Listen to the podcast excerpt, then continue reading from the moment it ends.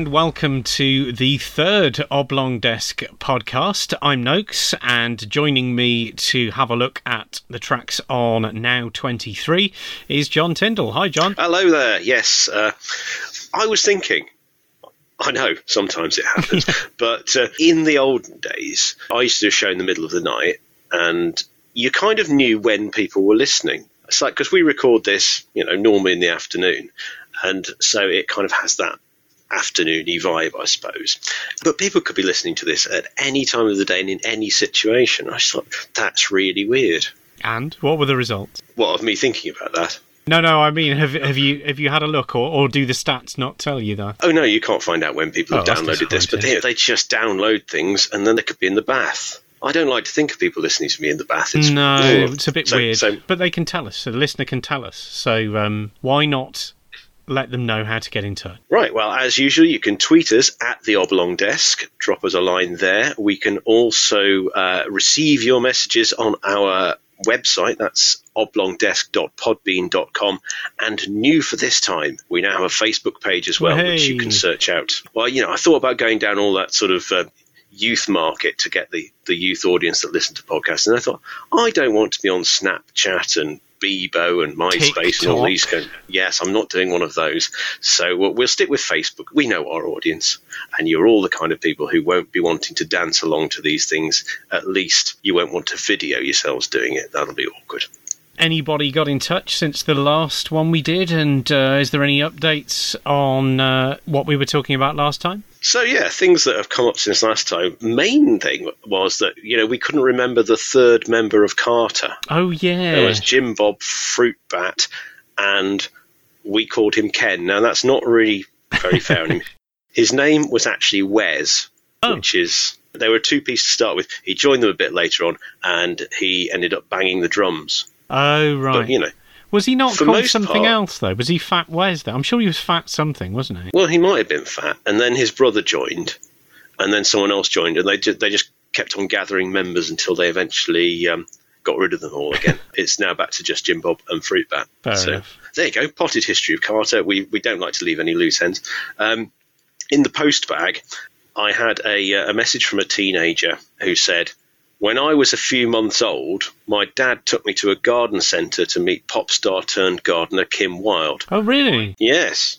I don't remember anything about it, obs, and I think he was using me as an excuse to get chatting with her. He's bare weak sauce in it. Great. Well, I mean, th- there's no answer to that, really, is there? There isn't because I don't know what bare weak sauce in it means. It, it doesn't sound Me great, neither. does it? Probably an insult, or as we used to say in our childhood, a diss. Sounds like you shouldn't go and meet Kim Wilde in a garden centre if you want to try and impress your teenage son. Well, there you go. So you've learnt something today, listener.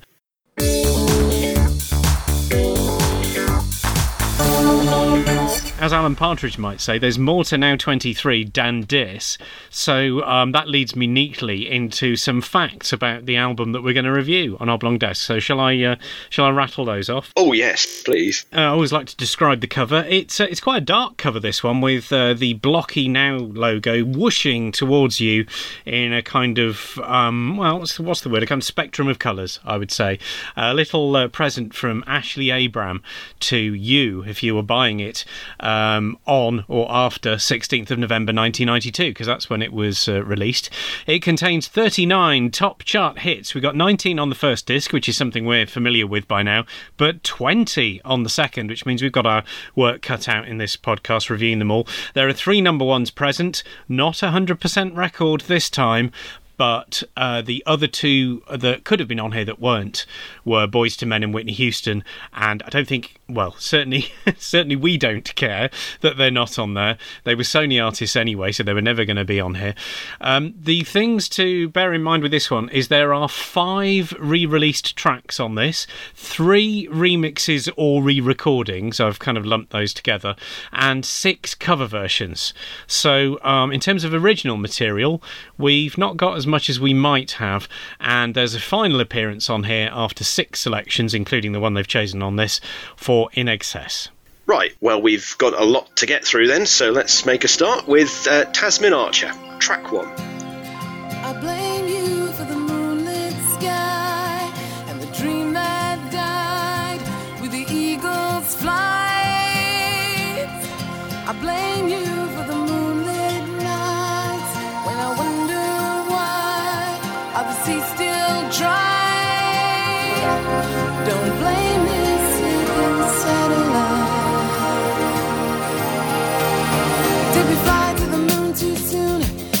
That's Sleeping Satellite from Tasmin Archer, Disc 1, Track 1, on Now 23.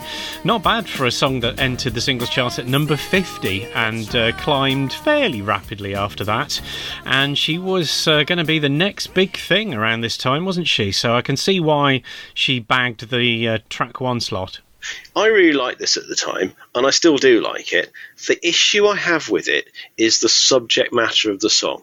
And that is basically she's going, Grr, I hate you, NASA. Why did you fly to the moon? We should have left the moon well alone. Now, there's nothing wrong with having a contrary view because most people think, you know, the space race and all that was a great thing. I've been to the National Space Museum in Leicester. It's well worth a day out there. And there's, you know, loads of fascinating things that we've got as a result of the space race. No problem with her having a rant at it. It's just, why did she wake up 20 odd years after this had all happened, because people had been to the moon, no one, had no one had set foot on the moon at time of recording for about 20 years. So it just seems really strange. She wakes up one morning and goes, "Oh, that's really getting my goat. That is. I'm going to write a song where I go, Buzz Aldrin, you were wrong. I hate you. Grr." I've got two things to say to that. You- You're right about people having opposing views on space. I mean, after all, Vanessa Williams only what one album ago was claiming that the sun went round the moon, which is clearly nonsense. Point number two: is it about that or is it a metaphor, mate? I don't know. I No, me I'd neither. always taken it at face value that she was just really angry about the space. No, I think I heard an interview with her where she was genuinely saying that she thought that man should leave it alone. It was going to lead to the inevitable exploitation of the moon as a thing, and can't we just leave it there in its wonder and have some like wonder about the world? Okay. So I think she was genuine in her criticism, and, and obviously now mentor Donald has started talking about mining the moon. Maybe she was right. She was Maybe. ahead of her time, but I think the Prescient. the main thing is it still sounds good to me. It's a good track, I think, even even now. Oh yeah, yeah, absolutely. I'm very happy with it. Let's move on to track two Yeah. then, and uh, the former uh, Miami Sound Machine member Jon Secada has gone solo uh, with just another day. Yeah, another one that charted quite low, I think, initially, and then climbed fairly slowly into the uh, top five. Um, I I kind of like it, and it was only when attempting this on SingStar for the first time uh, a few years back that I realised how complicated the song actually is. It's quite difficult to sing along to if you do the whole thing, particularly the um, kind of bridge bit towards the end where he's just essentially making noises. Yeah, I mean, I I didn't like it at the time. You know, when you're a student, you like younger, louder, angrier things, and I think I just sort of dismissed this automatically as a bit bland and middle of the road. So, coming back to it now, and yes, as you say, with that appreciation of his abilities as a singer and a songwriter, yeah, I, I can cope with it now. It's still not my favourite song, and it's still nowhere near as good as the uh, Gloria Estefan Miami Sound Machine stuff that happened in the 80s. I knew you were going to say that. I mean, it is definitely the best thing he ever did, which is unfortunate for us because we've got another one of his tracks coming up a little bit later on down the line, which won't be as interesting. But uh, yeah, I, I think it's uh, still sounds good, and you don't hear it as much as you used to on the radio either, which helps probably. Unlike track three, which is one of the favourites of uh, what did we call them, Lung FM, and uh, and lots of other similar radio stations. Uh, yeah, Charles and Eddie. Would I lie to you? I mean, it was a number one hit. It, it was on the album before it was a big hit. I think it was uh, the sleeve notes say that it was at number thirty three or something when it was selected. So um, another one of those where it was on there before it became massive and was a bit of a prediction from Mr. Abram. But uh, yeah, I'd gladly never hear it again, really. I mean, there's nothing wrong with it particularly. It's just overdone, overplayed. and is completely unremarkable. I'm particularly not a fan of the it's a bit nursery rhymey, and I don't see anything really in it to to lift it at the time or indeed now. Unlike this next one, which is bonkers. Shall we play a bit of was not was?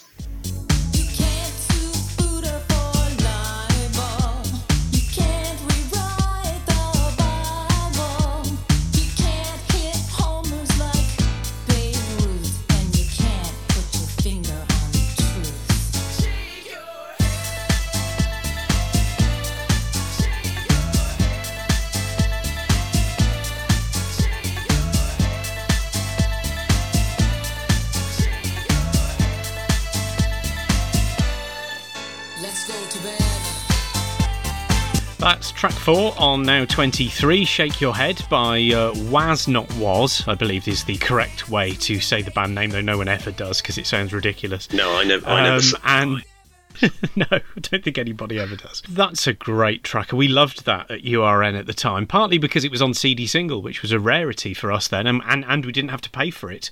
Polydor sent it Oh, that's to very us. good news. Yeah. I think one of the reasons why CD singles were so popular at URN was because you used to have to actually physically put records on turntables, and we only had two Yep. turntables. So that meant you could have a maximum of one thing to go to, which meant that if something went wrong, there was nowhere else to uh, kind of head. So the uh, the advent of the CD single meant that you could then have two things queued up, which made it slightly more likely that you wouldn't be be left just sort of wondering what the heck to do when your needle skipped or when somebody walked in and fell over and landed on the uh, on the mixing desk and made your record jump and stuff. So we loved CD singles when they arrived. Uh, this track I loved to bits as well, still do. I think the idea of getting Kim Basinger and Ozzy Osbourne together and having a little duet. who comes up with that and who makes it sound brilliant? Was not was did. I'm still going to call them was not was. Although you're right, the whole band name has to. The wases have to be pronounced differently, otherwise it makes no sense, does it? Yeah, exactly. But um, but no one does. So let's. Oh, maybe I'll try from now on. no thing to do this week. Uh, track five. Uh, oh, some some excellent rhyming schemes going on here. Bob Marley and the Wailers. Iron, lion, Zion. It's pretty much the only metal slash scary animal slash obsolete place combination that you can have is iron, lion, Zion. Um, I mean, there must be some more, but I, I'm gonna mine copper like Dennis Hopper in a Happy Shopper. Yeah, well, that might work. Yeah, what do you reckon to the song? I'm I'm never I was never that bothered by it. It's kind of all right. I mean, uh, it's it's one of those things that I think everybody knows that there was a bit of an industry around Bob Marley after he died. That was the fourth top ten hit after his death, and I know I looked this up and stupidly didn't write it down, but I'm pretty sure he had either three or I think four top ten hits before his death. So he had at least as many afterwards as he did uh, beforehand. I just tells you all you need to know really about the uh, the industry that sprung up, and I think it was only I, think it was only issued because there was yet another re-release of the Legend Greatest Hits. I think was the reason for that. Yeah, this is it's it's quite a common thing, isn't it? When when people die, is that people go through and trawl through the back catalogue and go, oh, we didn't release that. Maybe we can make a bit more cash out of that one.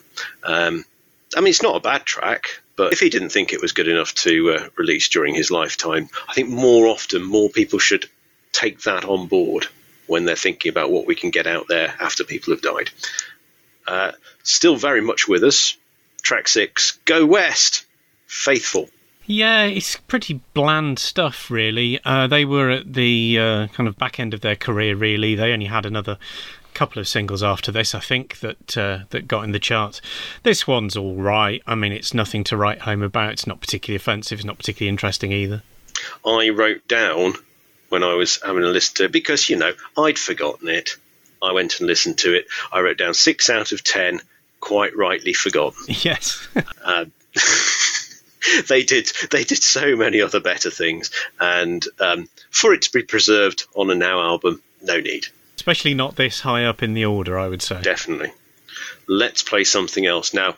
Last time out, listener, you may remember that I had a teensy pop at George Michael. Well, here's his good song.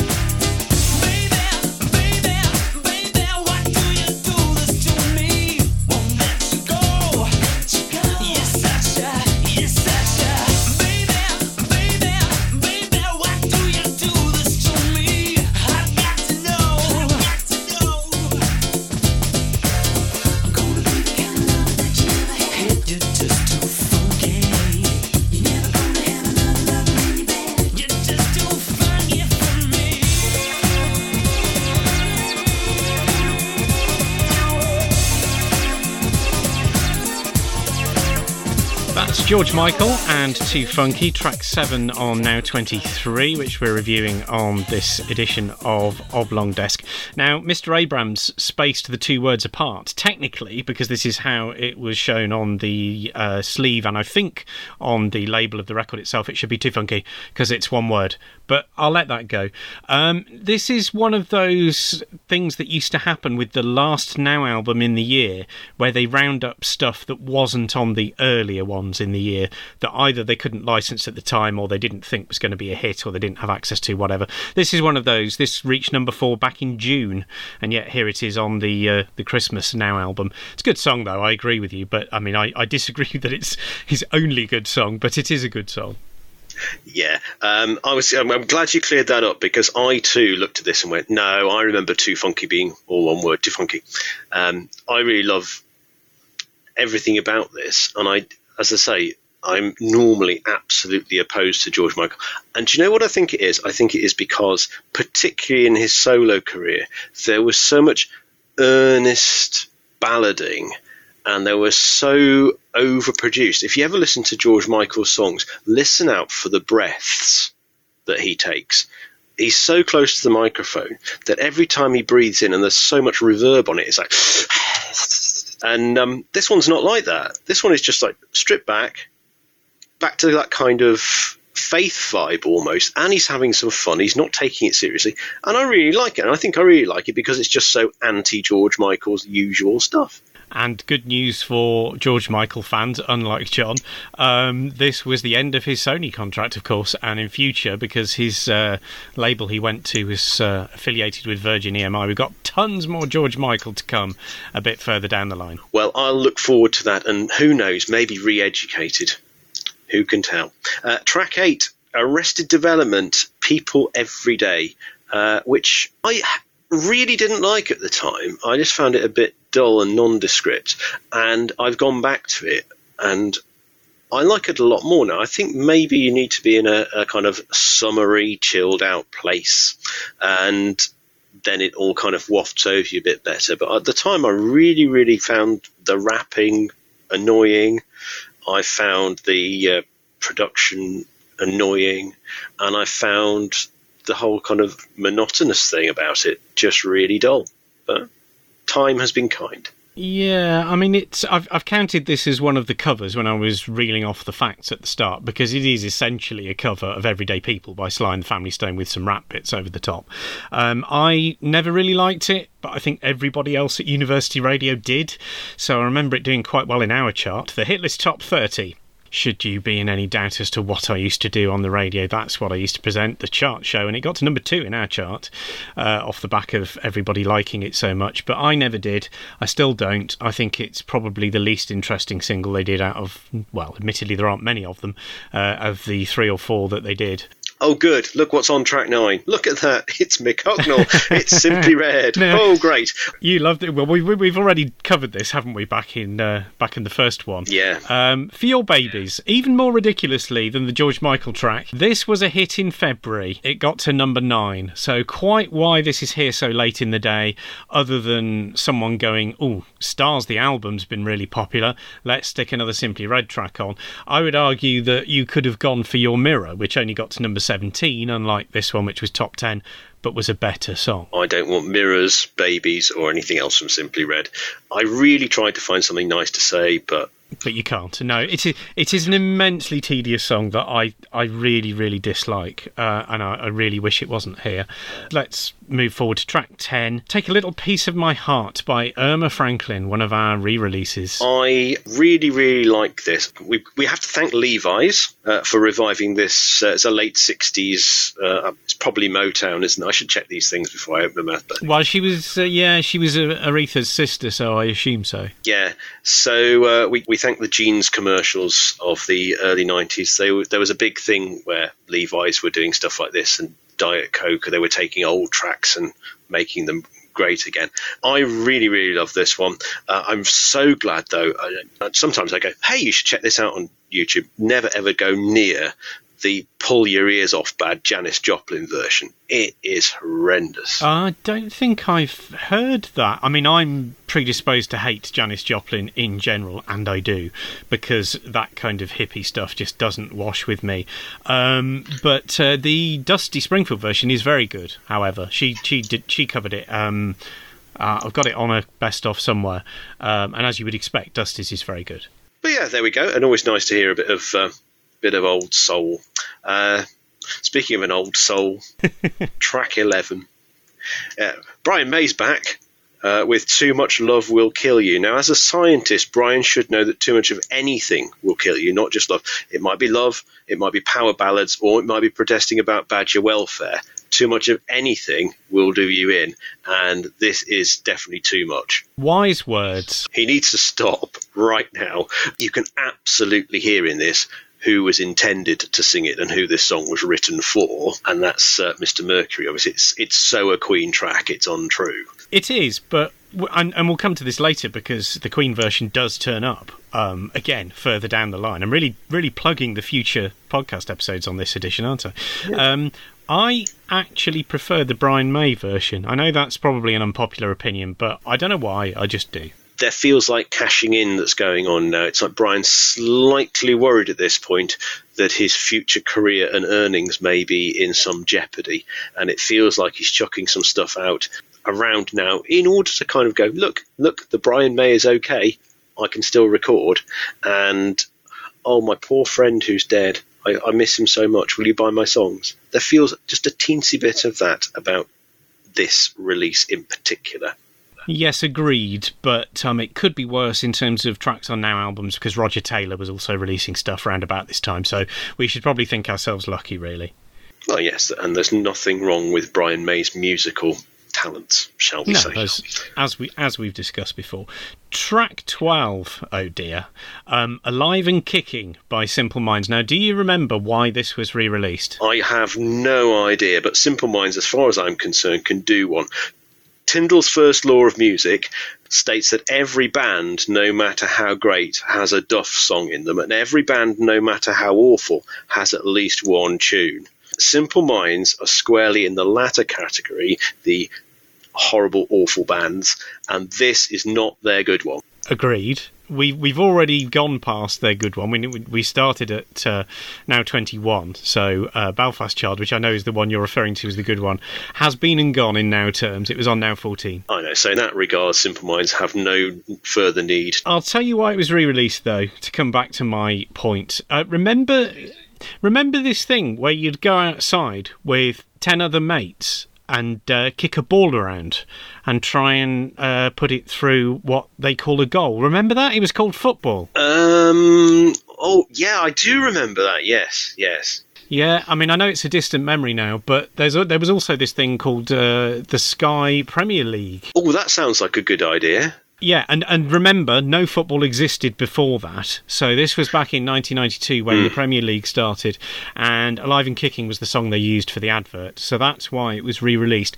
But it was released as a double A side with Love Song, which, being early Simple Minds, is, in my opinion, I know you don't agree, much, much better and should have been the song on here. Although no one played it on the radio, everyone just played Alive and Kicking. I've just realised that at this period of time, then, uh, when this was released for the Premier League, that would have made Leeds champions of England. There's a thing. I wonder if that'll ever happen again. In perpetuity. In perpetuity, we are we were the final champions of the league championship of Division One, as it was. Well done, mate. And yes, yes. I wonder if they'll let us keep the trophy. We could use a trophy. Uh, track thirteen. This is strange. Oh, it's another jeans advert song. Hmm. John Lee Hooker and Boom Boom. Um, boom Boom. I, I prefer more booms in my songs. You know, Do you? maybe Boom Boom Boom. Yes. Let me hear you say wayo. Although John Lee Hooker is unarguably a very, very brilliant blues guitarist, this is the kind of thing that belongs on later with Jools Holland, isn't it? This song, it's It you know, that, that kind of thing where he gets somebody on at the end and he, and he gets all his mates around and they kind of like jam away. You can see him plinky plonkying away on his piano, uh, and while they all smile and go, "We're great musicians, aren't we?" Is anyone watching? I don't know. Why is it on a now album? It's It is utterly bizarre, and I think um, I think Ashley Abram and his pals did it just so they could say he's probably the oldest man ever to be on a Now album. Well, that doesn't make it any good, though, does it? I mean, I I agree. It he's clearly a good musician. There's nothing wrong with with that. If you like his stuff, fine. But it doesn't sit well with the rest of the stuff here, especially especially track 14, which is an interesting juxtaposition and could have been the award we give for the song that just ruins everything, which uh, I can't bring myself to name, so you'll have to that. Yeah, well, we'll talk about that one. That one's coming up because, believe it or not, listener, there is something worse than Achy Breaky Heart. Do you know what? Obviously, at the time, I hated it. And this is the kind of thing that you would expect to see in the final scene of The Dukes of Hazzard when, you know, Roscoe's stopped a B-list country and western singer on a trumped up speeding ticket charge and then they've got to go and play in the boar's nest. We can dismiss this as god awful novelty toss and it's not going to change anything about it. People are still going to shove it on at the end of discos and at weddings and stuff like that and line dance to it. I think we just have to accept it's here, it's bigger than all of us, and we can do nothing to change that, and it will be here forever. Yeah, I agree with that, and uh, there certainly are people who would still enjoy hearing it. So, for that reason alone, and the fact that it got to number two in the charts, let's not forget it was a massive hit in the summer. Then um, I think it's fair enough that it should be here. And as you said, we'll we'll come back to our award for the song we don't think should be on here a little bit later on. Have you ever noticed George Michael breathing heavily in the corner of your living room? How do you pronounce the first was in Was Not Was? And as the Premier League has been cancelled, does that mean that Leeds are the best football team in the country by default? Actually, ignore that. But on musical matters, feel free to leave your thoughts on Twitter, on the Oblong Desk Facebook page, or on the website oblongdesk.podbean.com. Oral delights still to come include Noakes revealing strange habits, She's the only pop star I've ever met who I've witnessed shove chocolate bars down her cleavage. me getting very cross, and it's having the Warnock rammed so far up it that it'll hurt. And we'll have a look at the artists who made it onto Now 23, but now where else? Let's continue with the next track and some good, honest Yorkshire rock with the Little Angels written through it.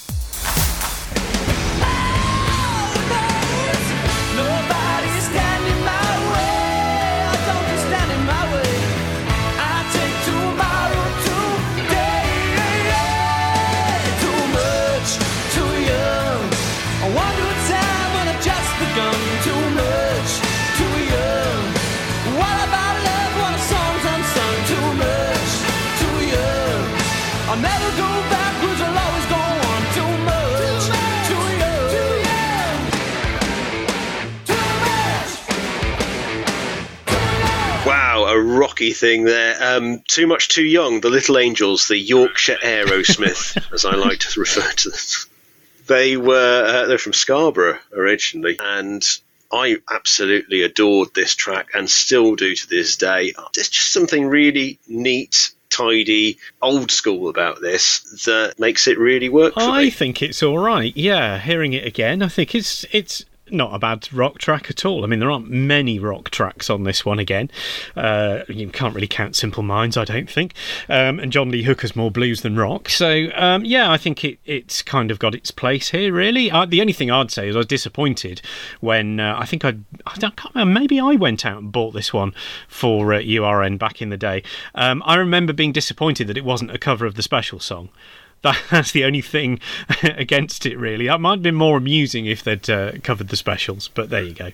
I'm really glad they didn't because I think that would sound absolutely abysmal. Whereas yeah, this, you, you're probably right. Um, it's uh, it was a pre-release as well, so it was one of those that they were taking a punt on. It only got to number 22, so not the most successful punt that's ever happened. And sadly for Ashley Abram, it didn't even meet his prediction that it would be quote unquote their biggest hit yet, because it wasn't. But uh, never mind. I think it's certainly their best song that they did. Um, say, I'm really rather a fan of uh, Little Angels, and more people should have been. Go back now, listen to it, dig Should it out. certainly have been a bigger hit than "Woman, Woman, Woman, Kayind," which was I'm pretty sure was their biggest hit. Not long after that. Yes, it's definitely better than that. Richard Marx is next. He's back for the second now album in a row, and uh, this time with a hit that isn't Hazard. It's called Take This Heart. I can't remember it, and I was going to listen to it in the interest of research, but then I remembered that I had to sort my carrier bags into alphabetical order by supermarket that they came from, so I never got around. Well, that sounds it. like a worthwhile exercise, and certainly more so than listening to this because it ain't great. It's it's the opposite of the previous song. Uh, you probably don't remember it, but just don't bother, skip it. Um, track seventeen is better though. Genesis, Jesus, He knows me, and I, that's you know it, it's not the first time that a um, sarcastic song about uh, preachers fleecing you for money has been recorded, but I think it's quite entertaining.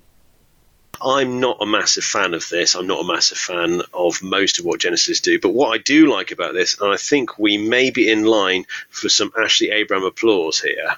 So a okay, bit of that. all right. And the reason I'm saying this is because he's put this and the later Peter Gabriel track that we'll chat about, he's put them about as far apart as he could, even if you tried listening to disc two first to try and fool him. It's almost as if he knows that Gabriel and Collins have to be kept apart from each other at all times. And so he's done that. So I, well done, Ashley. Ah, yes, I hadn't spotted that. That's a good spot. We've got some more AAA for Ashley Abram later. He's had a bit of a storming album, but we'll yeah we'll come. This to that. is this is one of his finest, I have to say, in terms of sequencing. Yes, but let's move on to track 18, which is, as uh, mentioned before, the last appearance for INXS on the main Now albums with "Baby Don't Cry," which I think is a good track. Um, it's off what for me is their best album. It's a shame though that this was their last appearance when "Taste It" came the following year, and "Beautiful Girl," and both of them are better songs probably and weren't on now albums this is okay but it's a bit repetitive it goes on for about a minute too long Yeah, I find this a bit strangely ploddy and mainstream for INXS. You know, when you think of some of the really interesting stuff they did with their songs, some of the hooks that they had.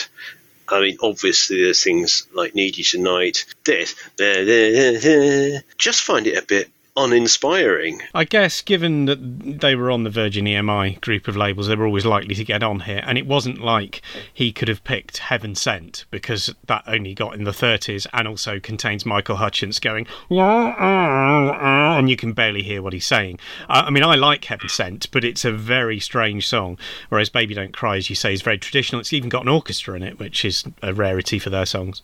Uh, also, a bit ploddy and dull. Track 19, the last one on the first disc, Crowded House are back again, uh, this time with It's Only Natural. And yeah, once more, Crowded House make a nice noise. This is all right. Yeah, it's not the best. I mean, it's it, it's okay. It's in the right place. It's at the back end of disc one, so you can just put the next one on if you want to avoid it. Uh, the best bit about it is the silly noises in the intro, and then after those three or four seconds, it's a bit dull, really. you don't want to shoot your bolt too early, do you, in a song? Four seconds in, that'll do. Let's pop disc two into the oblong desk CD player and see what's uh, there. We've got, first of all, um, another re release. Erasure, they are starting off disc two this time with Who Needs Love Like That, which was one of their very earliest songs remixed, and it's called the Hamburg Mix. Um, and I think this is one of those examples of where a remix has really done a fantastic job. Yeah, I think that's fair enough. It's um, it's quite sympathetic to the original, which, as you say, wasn't a hit. It only got to number fifty-five. It's a little bit of tinkering. Uh, Vince Clarke's been kept away from the silly noises button, and you know it's a decent enough song. And it was there, of course, to be a new track on their pop. The uh, first 20 hits uh, album that was uh, released in time for Christmas. I like the song. I really, really like the remix of it. and it was a pre-release again though this was a nailed-on hit so i don't think that was a, a particular difficult punt it got to number 10 so it wasn't their, their biggest hit ever but uh, it was always going to be uh, a big one for erasure and as you say they've moved from track 1 on disc 1 to disc 2 for this one Ah, right. I feel like we have a bit of a monster coming up now. Let's play track two.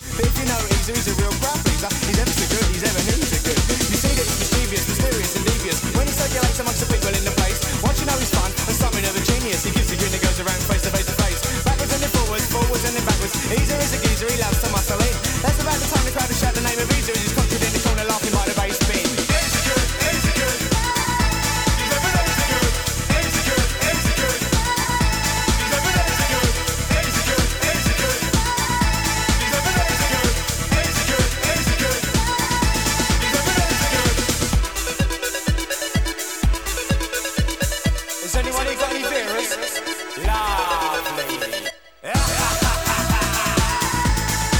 is, of course, Ebenezer Good by The Shamen, track two on disc two of Now 23 that we're reviewing here on Oblong Desk, and our third and final number one on this collection.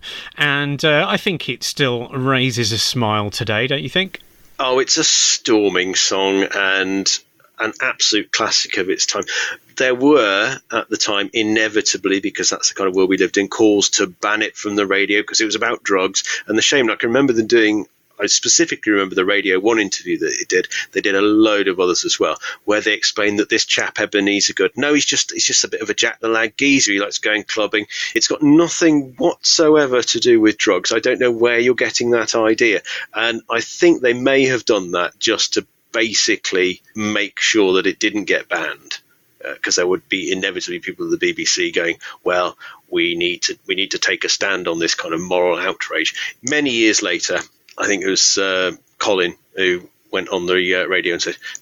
What we all absolutely knew. Yes, yes, it was about ecstasy. really? Oh, thank goodness you told me, Colin. Uh, but the damage was done by that stage, and it had already been a massive, huge smash, both nationally and, of course, at URN, where it was number one for donkey's years. Yeah, we loved it. Yeah, we we loved it. Not surprisingly for a student radio station, really. And although they denied it, because I remember asking someone from the radio station, Trent FM, the local commercial radio station, weren't playing it until they realised we were hammering it to death, and then suddenly it appeared on their playlist. Hmm. Hmm. Yes, chasing that youth audience, which we definitely cornered the market in. yes. The kids loved it. And they also loved the next one. Well, maybe a bit. Her love for me could never die. But that'll change if she ever found out about you and I.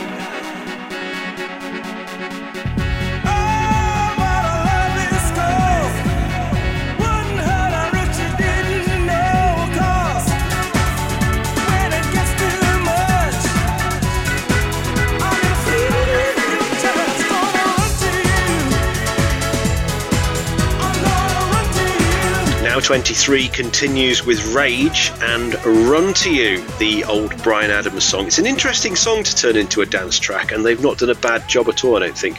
I'm always going to be more drawn to a guitar version of things, uh, and I think the Bryan Adams original is amazing. It's certainly the best thing he ever did by a country mile.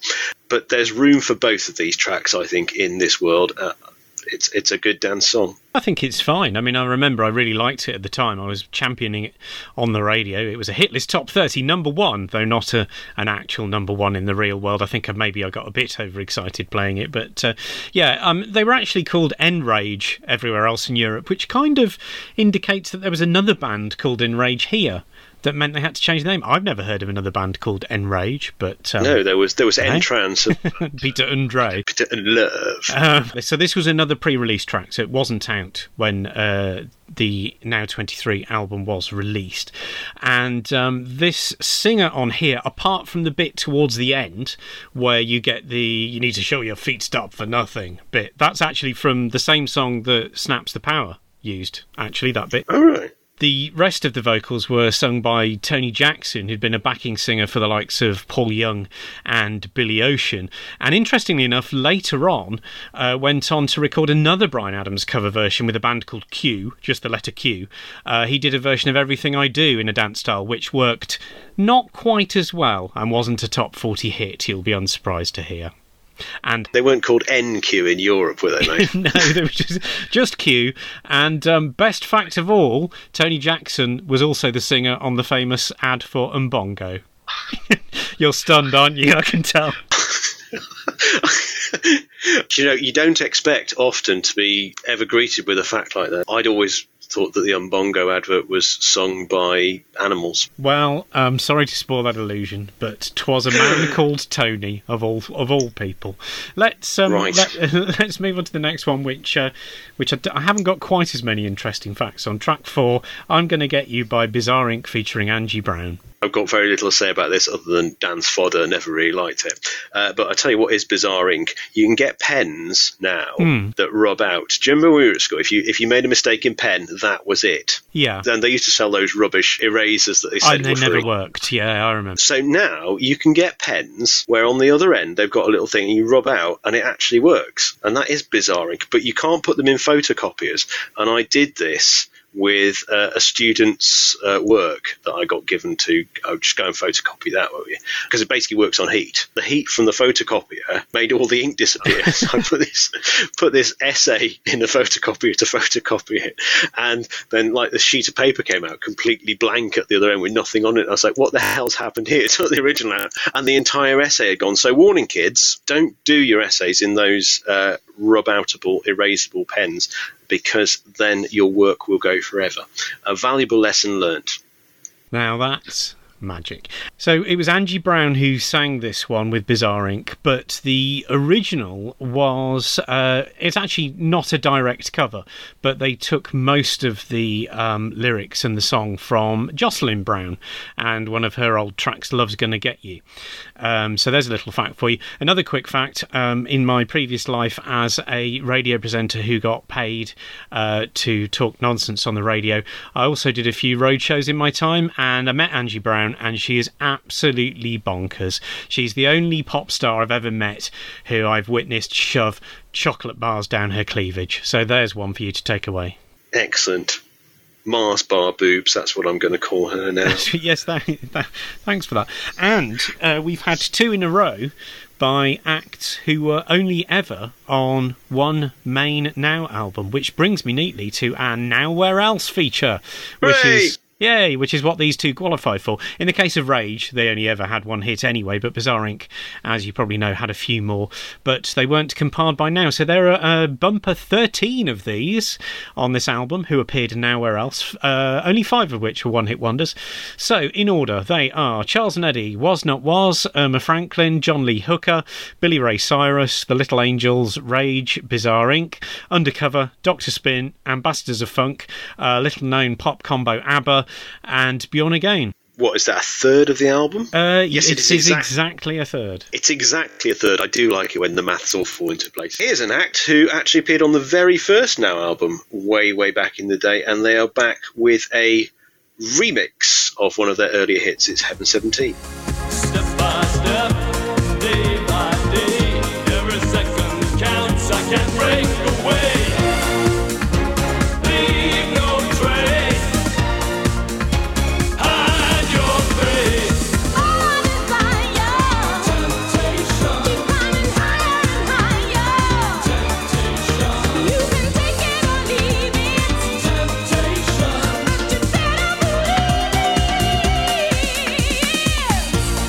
That's the Brothers in Rhythm remix of Temptation by Heaven 17, track 5 on disc 2 of Now 23. And it was the original version of Temptation that, as you said, John, was on the very first Now album in 1983. This was another pre release, wasn't out when the, uh, when the Now album came out.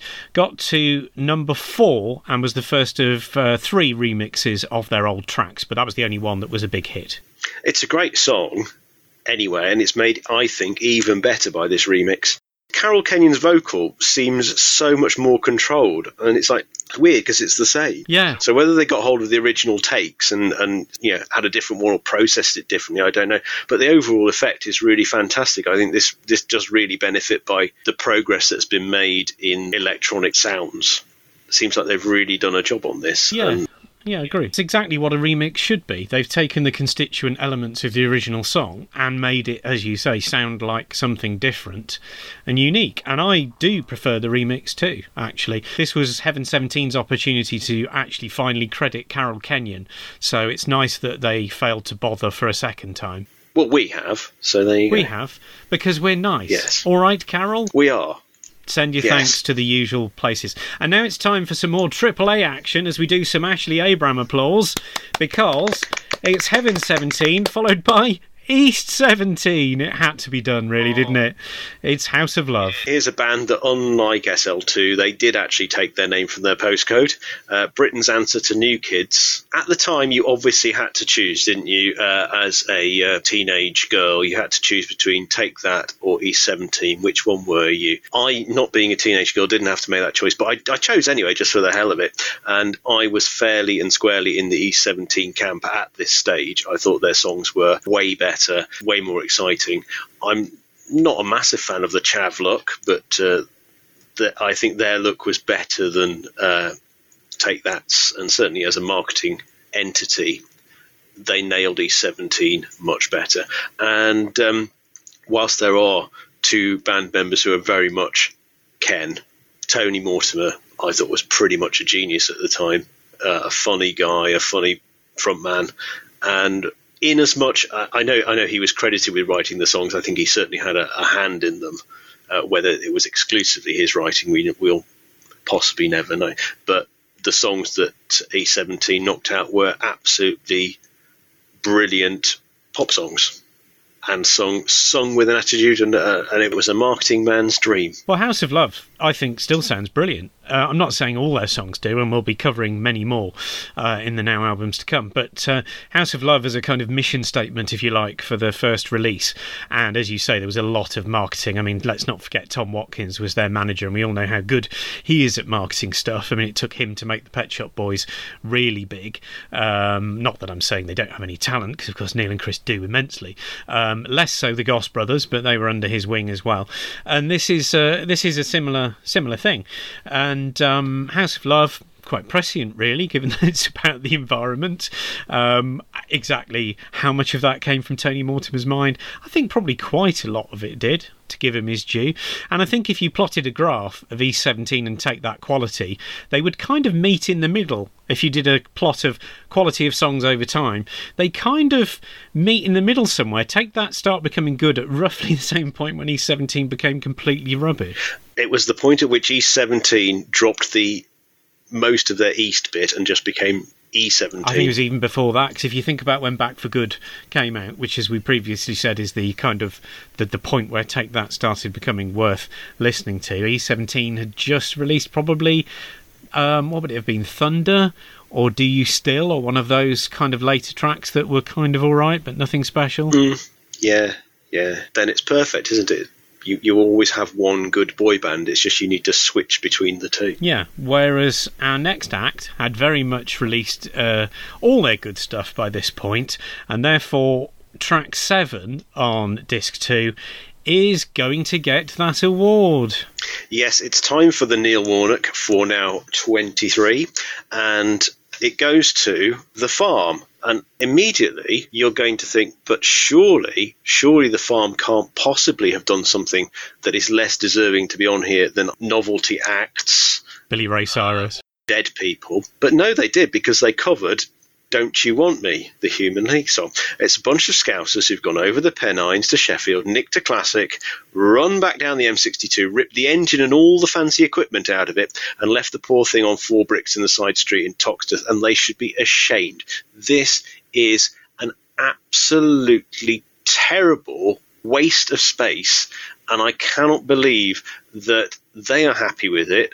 I cannot believe that the Human League are happy with it, and I can't believe that anyone who heard it would have gone, Do you know what? I really need this in my life when there's a perfectly acceptable original version that I could go and listen to. No one's going to prefer to listen to this, and therefore it should not exist. It shouldn't be on here, and it's having the Warnock rammed so far up it that it'll hurt. I, I can't disagree with that. I mean, it, it's it's got no place existing. It's certainly got no place on this now album because it just scraped the top twenty. So that you know, from from chart positions alone, it doesn't need to be here. The biggest problem I have with this, and actually not just this song, but um, all of the songs that were released from Ruby Tracks, which is what this was recorded for. In case you don't know what Ruby Tracks is, it was um, an album put out by the NME to celebrate uh, what it would have been forty years of the singles chart. They got current artists to record old number one songs. Now, I know you own Ruby Tracks, and there's some brilliant stuff on there. You've got Marc Almond covering Like a Prayer. This is just off the top of my head. You've got Curve doing I Feel Love, which is unexpectedly brilliant. You've got Ned's Atomic Dustbin doing a comedy rave version of I've Never Been to Me. And you've got Vic Reeves doing an even more comedy version of Vienna, which of course wasn't a number one, that being the reason why he chose to record it. There's so much good stuff on there. The singles that they released from that album were, in order, Dannii Minogue, Show You the Way to Go, a number one that most people probably wouldn't even remember being number one. Uh, this, and then uh, the Manics doing Suicide is Painless, which is all right, but none of those three are decent singles from the vast wealth of material they could have chosen. It's a specialist track, if you like. It's it's it has its place on another album, and that album is Ruby Tracks. It then doesn't need to be taken from there, its natural home, and shoved onto here, particularly when it's so utterly terrible. Yeah, and, and, and considering you can't get Ruby tracks now for um, much change under a fi- uh, fifty pounds, I think it goes for these days, and sometimes more, uh, it's very hard to get hold of. The only tracks that appear off it on compilations will be the singles, which is this. Well, the Dannii Minogue one probably doesn't appear anywhere, I don't think, but this one and the Manics obviously appear on compilations from time to time. Um, not so much now, but they did did then.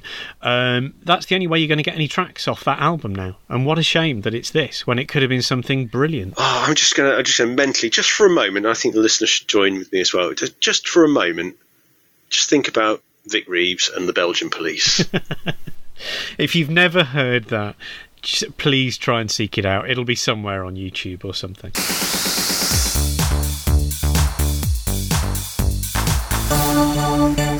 Let's move on to track eight now, and um, Undercover, Never Let Her Slip Away, the old uh, Andrew Gold song. Yeah, from the 70s. This would usually seem appalling, but after the previous song, the one thing that the farm do um, have an effect on is that this one doesn't seem quite as bad as it really is. Um, it was a pre release again, but almost guaranteed to go top 10 given that Baker Street had already come out and been big. Um, that didn't appear here, it uh, turned up on Now Dance 92 instead. Um, and KWS get a lot of flack for supposedly paving the way for loads of 70s covers. But if you've listened to our first podcast, you'll know there were two 70s covers on Now 21 back to back. So I don't think KWS can be blamed for that as such. They can be blamed for introducing that kind of plinky plonk keyboard sound that is all over this undercover song and which makes it sound incredibly dated. Yeah, incredibly dated, and I've got very, very little else to add. So instead of me trying to think of something else like that, we should go away and think about Vic Reeves still. Let's just do that some more. Take that, or E17. Which were you? Howard Donald, you were in Take That, okay? We've played a couple of good remixes. Can you think of any others? And has anyone got any salmon? Sorted. More suggestions of made up Cockney rhyming slang that the Shamen can include in future tracks, please to Oblong Desk on Facebook, Twitter, or the website. Still loads to come, including Noakes body shaming. Who we rather ungraciously called Thunder Thighs at the time. I have a teenage crush flashback moment. Uh, I, I was probably, uh, under different circumstances in different life, going to marry Vanessa Paradis. Plus the regular features. Look what you could have won. More Ashley Abraham applause and our tracks of the album. It's all on Oblong Desk, where right now we're going to play Tetris. Yes, I know that works on two levels. That's why you're the one listening and I'm the one saying stuff.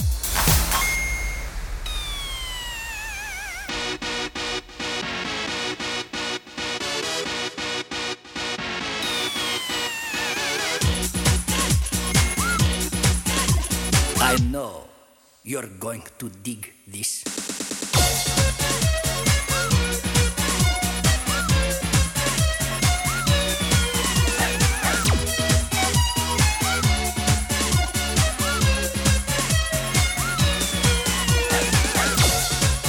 That is track 9 on this 2 of Now 23. It's Tetris by Dr. Spin, a song that we played a lot at the time on our student radio station in a kind of comedy, ironic way.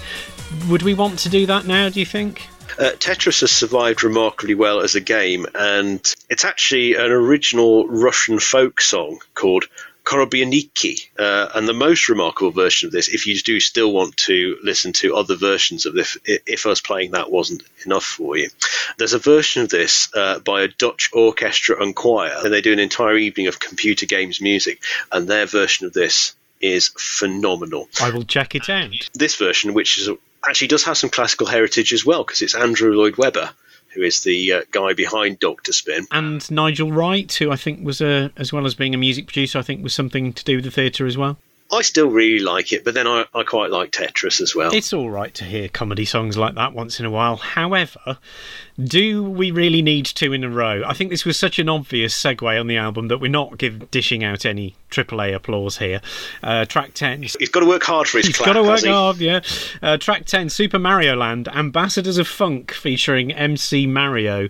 Another pre release, this one, so not guaranteed to be a hit, but then again, Tetris already had been, so I suppose it was likely that this would get in the top 10 as it did. The rapper, credited as MC Mario, is in fact Einstein, who rapped on some very credible stuff um, only a few years before, this being an awfully long way from doing Mega Blast with Bomb the Bass, I would say. Absolutely. This was filmed, the video for it, at Chessington World of Adventures, and it's possibly the lamest thing to happen there, apart from the stick insect display. Is it really? Truly horrendous, this song.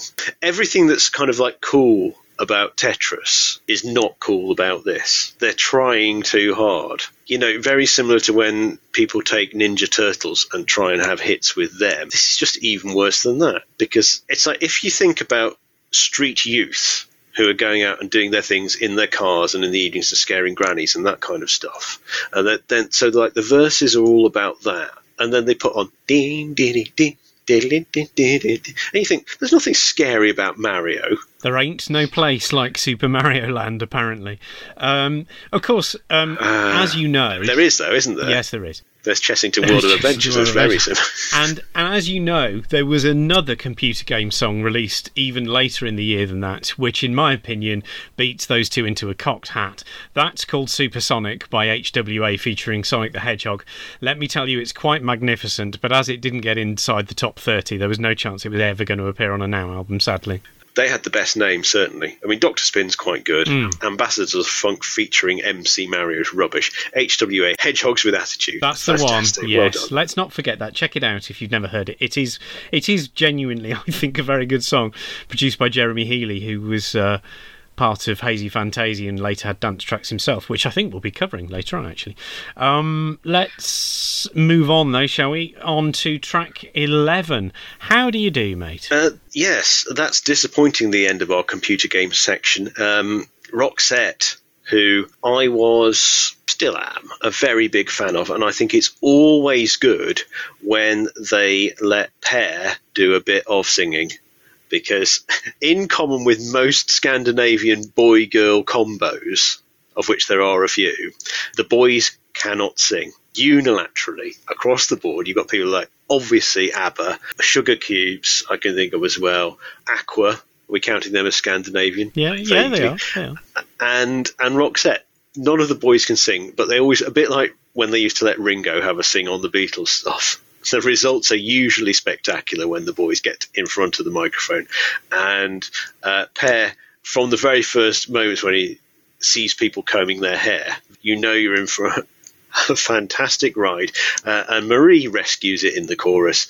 It's their rocky one, as we were discussing. Roxette have two songs, the fast one and the slow one, and the fast one is usually a lot of fun, and this one, yeah, I still like it. Yeah, I I do too. I, I think I think I have to say and declare here that I like it because of, not despite the fact that Per sings it in an extremely pervy voice. So there you go. That's that's my verdict, and it's time to bring out the triple A's. Ashley Abram applause because yes, Let's do some more. We have another Scandinavian group. After that one, we go from Roxette into ABBA with Dancing Queen, re-released unsurprisingly because ABBA Gold was out. Yeah, we don't need to talk about Dancing Queen. Everyone knows it. Everyone's heard it. We can add absolutely nothing to the pantheon of knowledge that there is about ABBA. And it's a triple triple A because from ABBA we go into Bjorn Again. Now, the thing is, Bjorn Again did a magnificent parody of ABBA and in this instance, the reason why they're here is they did an Erasure-ish EP. Not sure why it was called an EP. It was only two tracks, so that's just a single, isn't it? Really, but they called it an EP, and obviously Erasure-ish parodying the fact that they're done ABBA-esque. And "Stop" was a brilliant track because they did the Erasure cover combined with uh, "Does Your Mother Know." By ABBA. They kind of mixed the two and made a brilliant um, version of it their own. Unfortunately, that isn't the song on here. For reasons best known to himself, Mr. Abram decided to go with A Little Respect, which is much more of a traditional cover and is frankly a little bit boring, really. Yeah, I don't think it's just a dull track. I think it's worse than that. I think it's really quite painful. Although you can see why it's on here, uh, as you discussed. Here we go. We've got ABBA, and then we've got an ABBA's cover band doing a cover of a band that had done some ABBA covers. And eventually, it all disappears up itself. We end up with nothing, and time stops. And and for an album that's actually does quite well for big hits and picking tracks that were on the most part at least in the top 20 this only got to number 25 so it it's not really necessary as you say nice to have but probably the least consequential song on the album Instead of worrying about that too much, what I'm now going to do is gaze into the middle distance and think about track 14, Vanessa Paradis.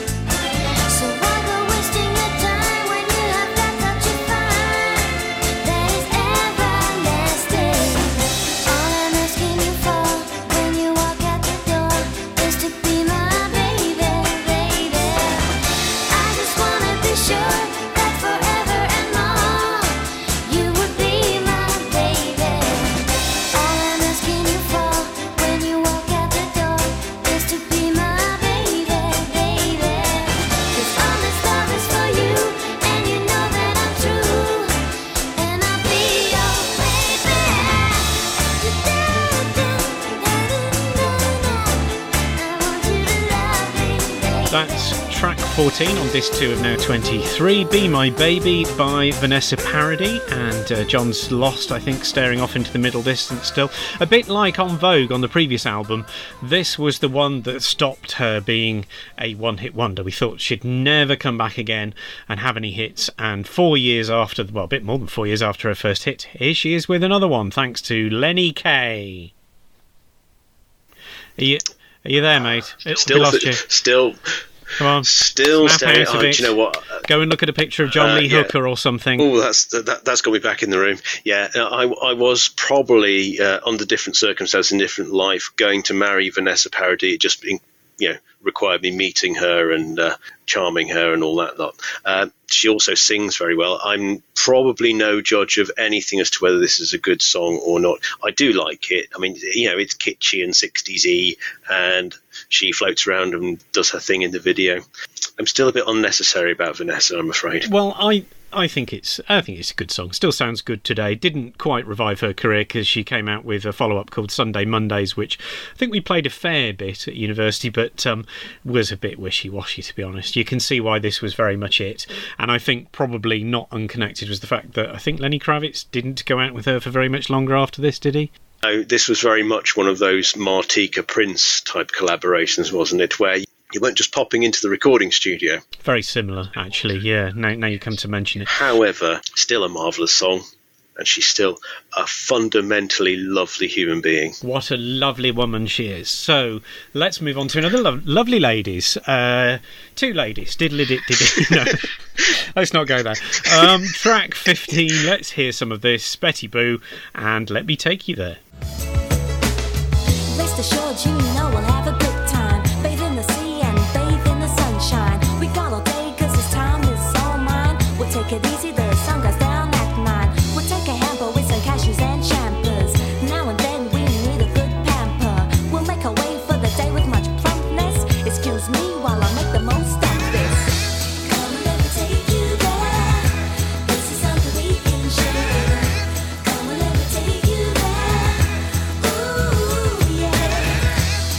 There's Betty Boo.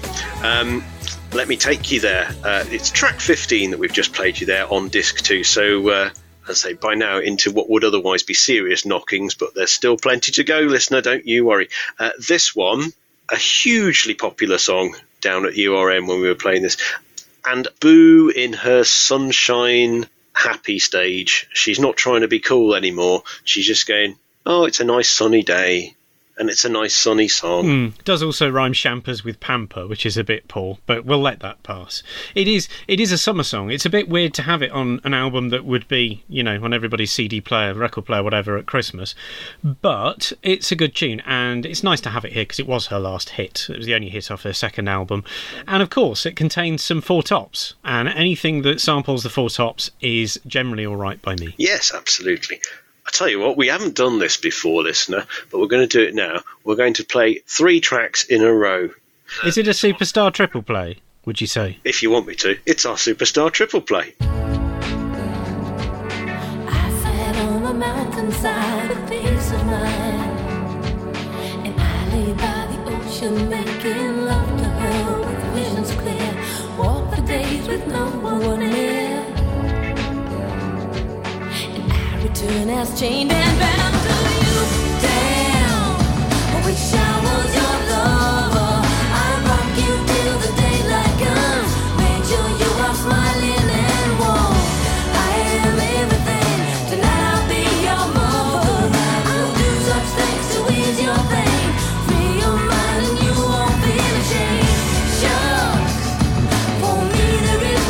So that was track 16, Damn I Wish I Was Your Lover by Sophie B. Hawkins, who we rather um, ungraciously called Thunder Thighs at the time because, I mean, her thighs were quite big, but uh, you shouldn't hold that against anybody. No, absolutely not. And subsequently, uh, many years later, she was at one of the lesser known festivals, GuilFest, which appears in Guildford. Actually, they didn't do too bad. Aha were headlining it, but she was on in like sort of middle of the afternoon slot and did this and Right Beside You and another couple of songs that were less well known. But absolutely fantastic, and um, thighs in perfectly good working order. It's good to hear. Not not at all thunderous in the actual flesh. Uh, I think this is a fantastic song, and I think she's a fantastic human being. I was very, I did. We didn't go specifically to see her. We went to see Aha, and bizarrely, Gary Numan was also on that bill. Eclectic. It's one of those that kind of potted up the chart. Here's a nice chart fact for you that I always like to reel off whenever this is uh, brought up in conversation. This went 17, 16, 15, 14 on the chart in consecutive weeks, and there aren't many songs that have done that. And no, I haven't checked because that would involve going through 50, si- was it 60 now years of chart history, and uh, I haven't got the time.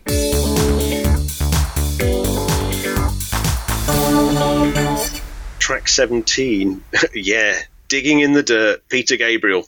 Um, do you know there's about 30 seconds of this that are all right, that, that kind of pre chorusy bit that has echoes of Sledgehammer in it. Yeah. And then there's vast swathes of this song that's just instruments that he's left playing by themselves.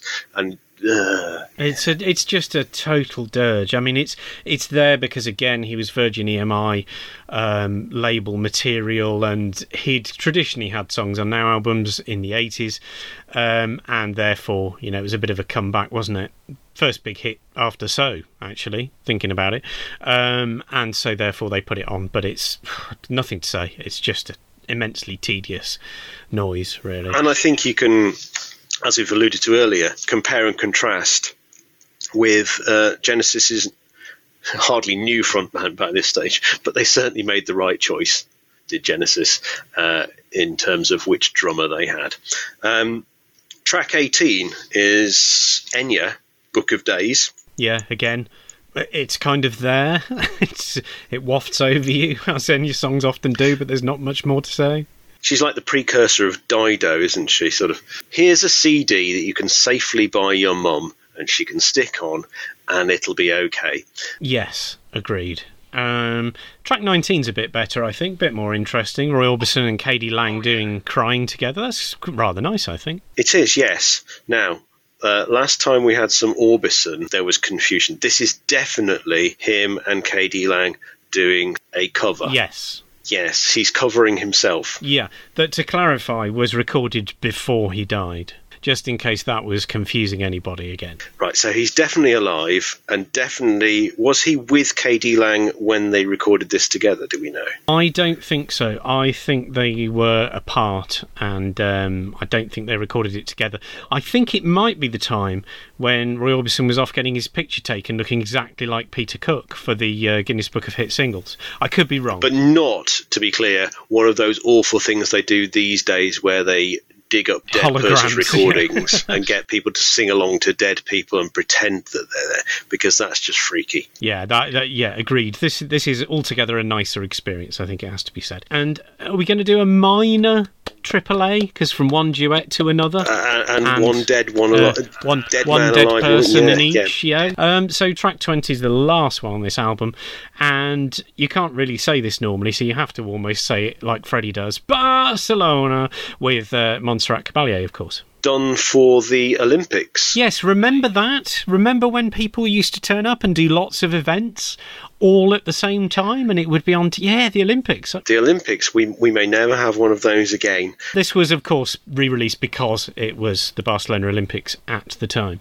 Yeah, and oh, what a song. What a way to end the album as well. If you can imagine you've ploughed your way through 39 tracks, uh, then this, which is just belted out, um, she's a uh, professional opera singer, isn't she? And you kind of feel like it's. It's a real shame that Freddie wasn't around to do this with her properly because it's just beautiful. It's a good, yeah, it's a good, it's a good song, and as you say, it's a brilliant way to end the album. You can't wish for a, a better flourish, really, for the end of the album. Um, got to number eight when it came out first time, and it was on the Now album then as well. Um, this time it was number two. So um, a big hit as well. Even though it's a re-release, I think that's an absolutely fine way to end this collection.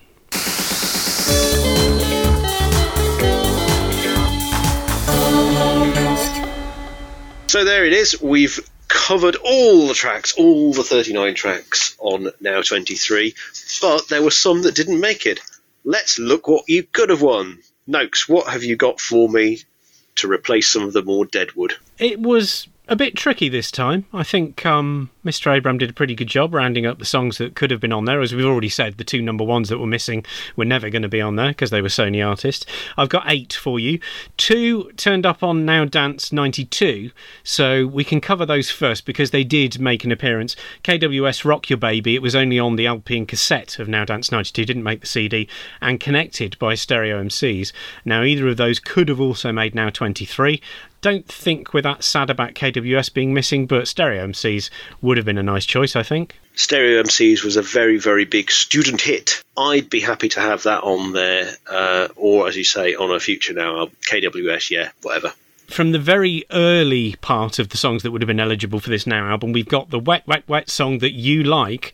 I know this for a fact. Lip Service, not a, not a massive hit, only number fifteen, but that could have sneaked on here, considering we had songs as far back as February on here. I do like that one, and I like it because it's a bit more funky and it's uh, not a ballad. There's almost like that Scottish soul funk vibe thing that they, them and Curiosity do. Well, that's how they started out, of course, doing stuff like that with "Wishing I Was Lucky." But uh, but they had, as you Yeah. say, got bogged down in the in the ballads by this point. So a nice return to form. Yes, just for a bit of wet, wet, wet variety, we could consider that one.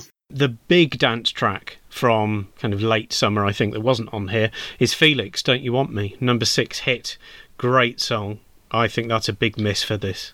Yeah, Felix, uh, elements of which were to become faithless later on in life. Yeah. It's one of those dance tracks that really has that pedigree. So, again, a strong contender. Yeah, here's another, I think. Surprising that this was missed off, given that she and her band had been on Now albums before. In fact, she was on the, the last one we covered. Annie Lennox, Walking on Broken Glass, a top 10 hit. Um, one of those where if you pick this up and think, oh, this covers the end of 92, it's bound to be on there, you're almost surprised that it's not, really. I am almost surprised that it's not, but do you know what? I am kind of of the opinion that there's too much Annie Lennox in this world. Uh, I, I think it's all right. Um, we mustn't make the Lennox angry, of course. You never know what may happen. Well, yes, yes. It, it is surprising that it's not yeah. on here. I got fed up with it at the time, so I don't need it back in my life.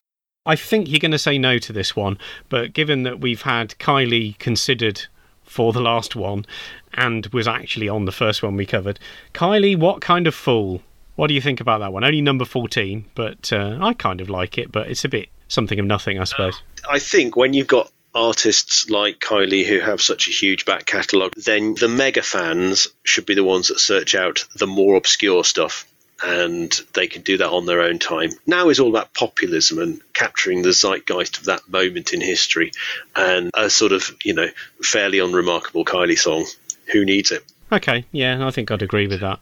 Um, something that probably should have been on there, and again, like Felix, maybe they couldn't get the rights. Dr. Alban, It's My Life, a number two hit, one of the biggest hits of this period that this now album covers that isn't there. and a song that has stood the test of time that people do remember and is still being played today. I'll not personally be championing its cause to be included, but you are right. It's one of those ones that is very surprising that it's not on. Hmm. And finally, we mentioned them earlier, and I think they would have been candidates for this one potentially. Take that, A Million Love Songs. It was a top 10 hit. It was very popular with the general public. It's a bit of a surprise that it's not on here, but there aren't anywhere near as many ballads on this one as there were on the previous album, so maybe that's why it was left off. They're still not hitting the heights that they need for me. And and you know what? At this time, they weren't particularly hitting the heights for anybody.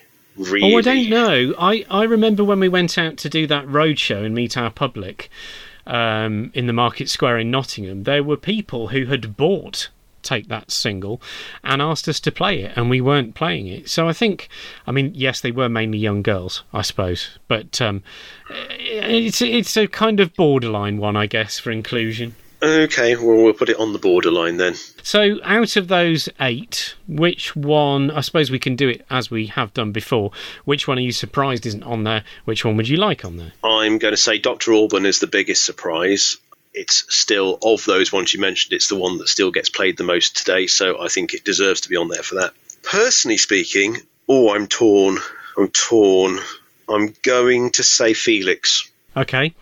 I'm almost in agreement. I think, as I've already said, uh, there are times when I look at this album and think Annie Lennox surely must be on there, and then remember, oh no, it isn't. So when I've got to go and find it to play it on one of my shows, I have to then pootle off and find a different album, which is slightly annoying. So I would go for Annie Lennox, as in surprised it's not on here, but totally in agreement with should have been on here, Felix.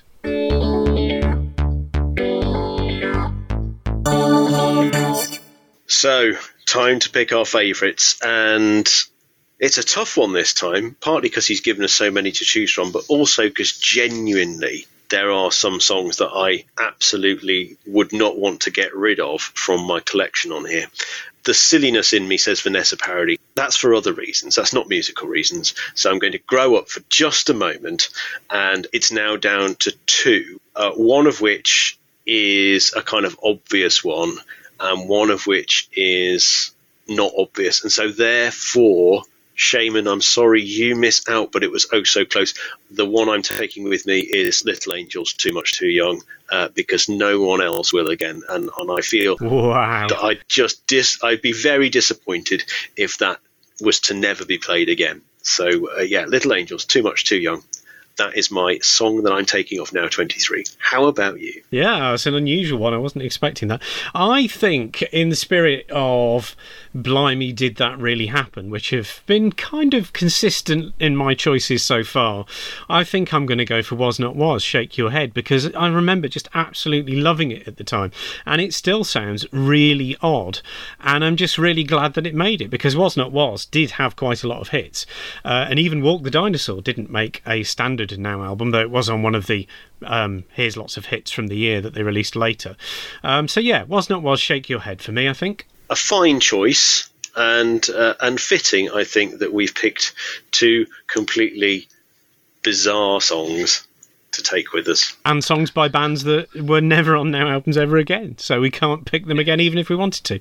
So that kind of concludes this, doesn't it? Really, we're um we're we're moving forward into the heady spring of 1993 with Now 24 next. If you'd care to join us. I'll be looking forward to that. Meanwhile, if there's anything that we've talked about on our show today that you think that's wrong, no, they need to sort themselves out.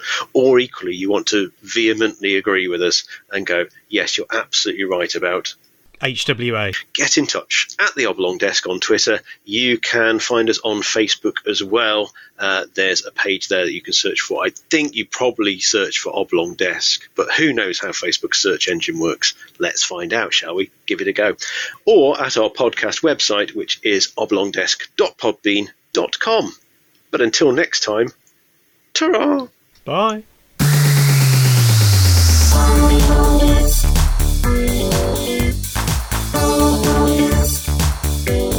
Oblong Desk is written, produced, and presented by Noakes and John Tyndall with original music by John. Get in touch via Facebook and Twitter and like, follow, and share to help spread the word. And subscribe to the podcast by clicking on the button that's there on your screen right now. Go on, do it.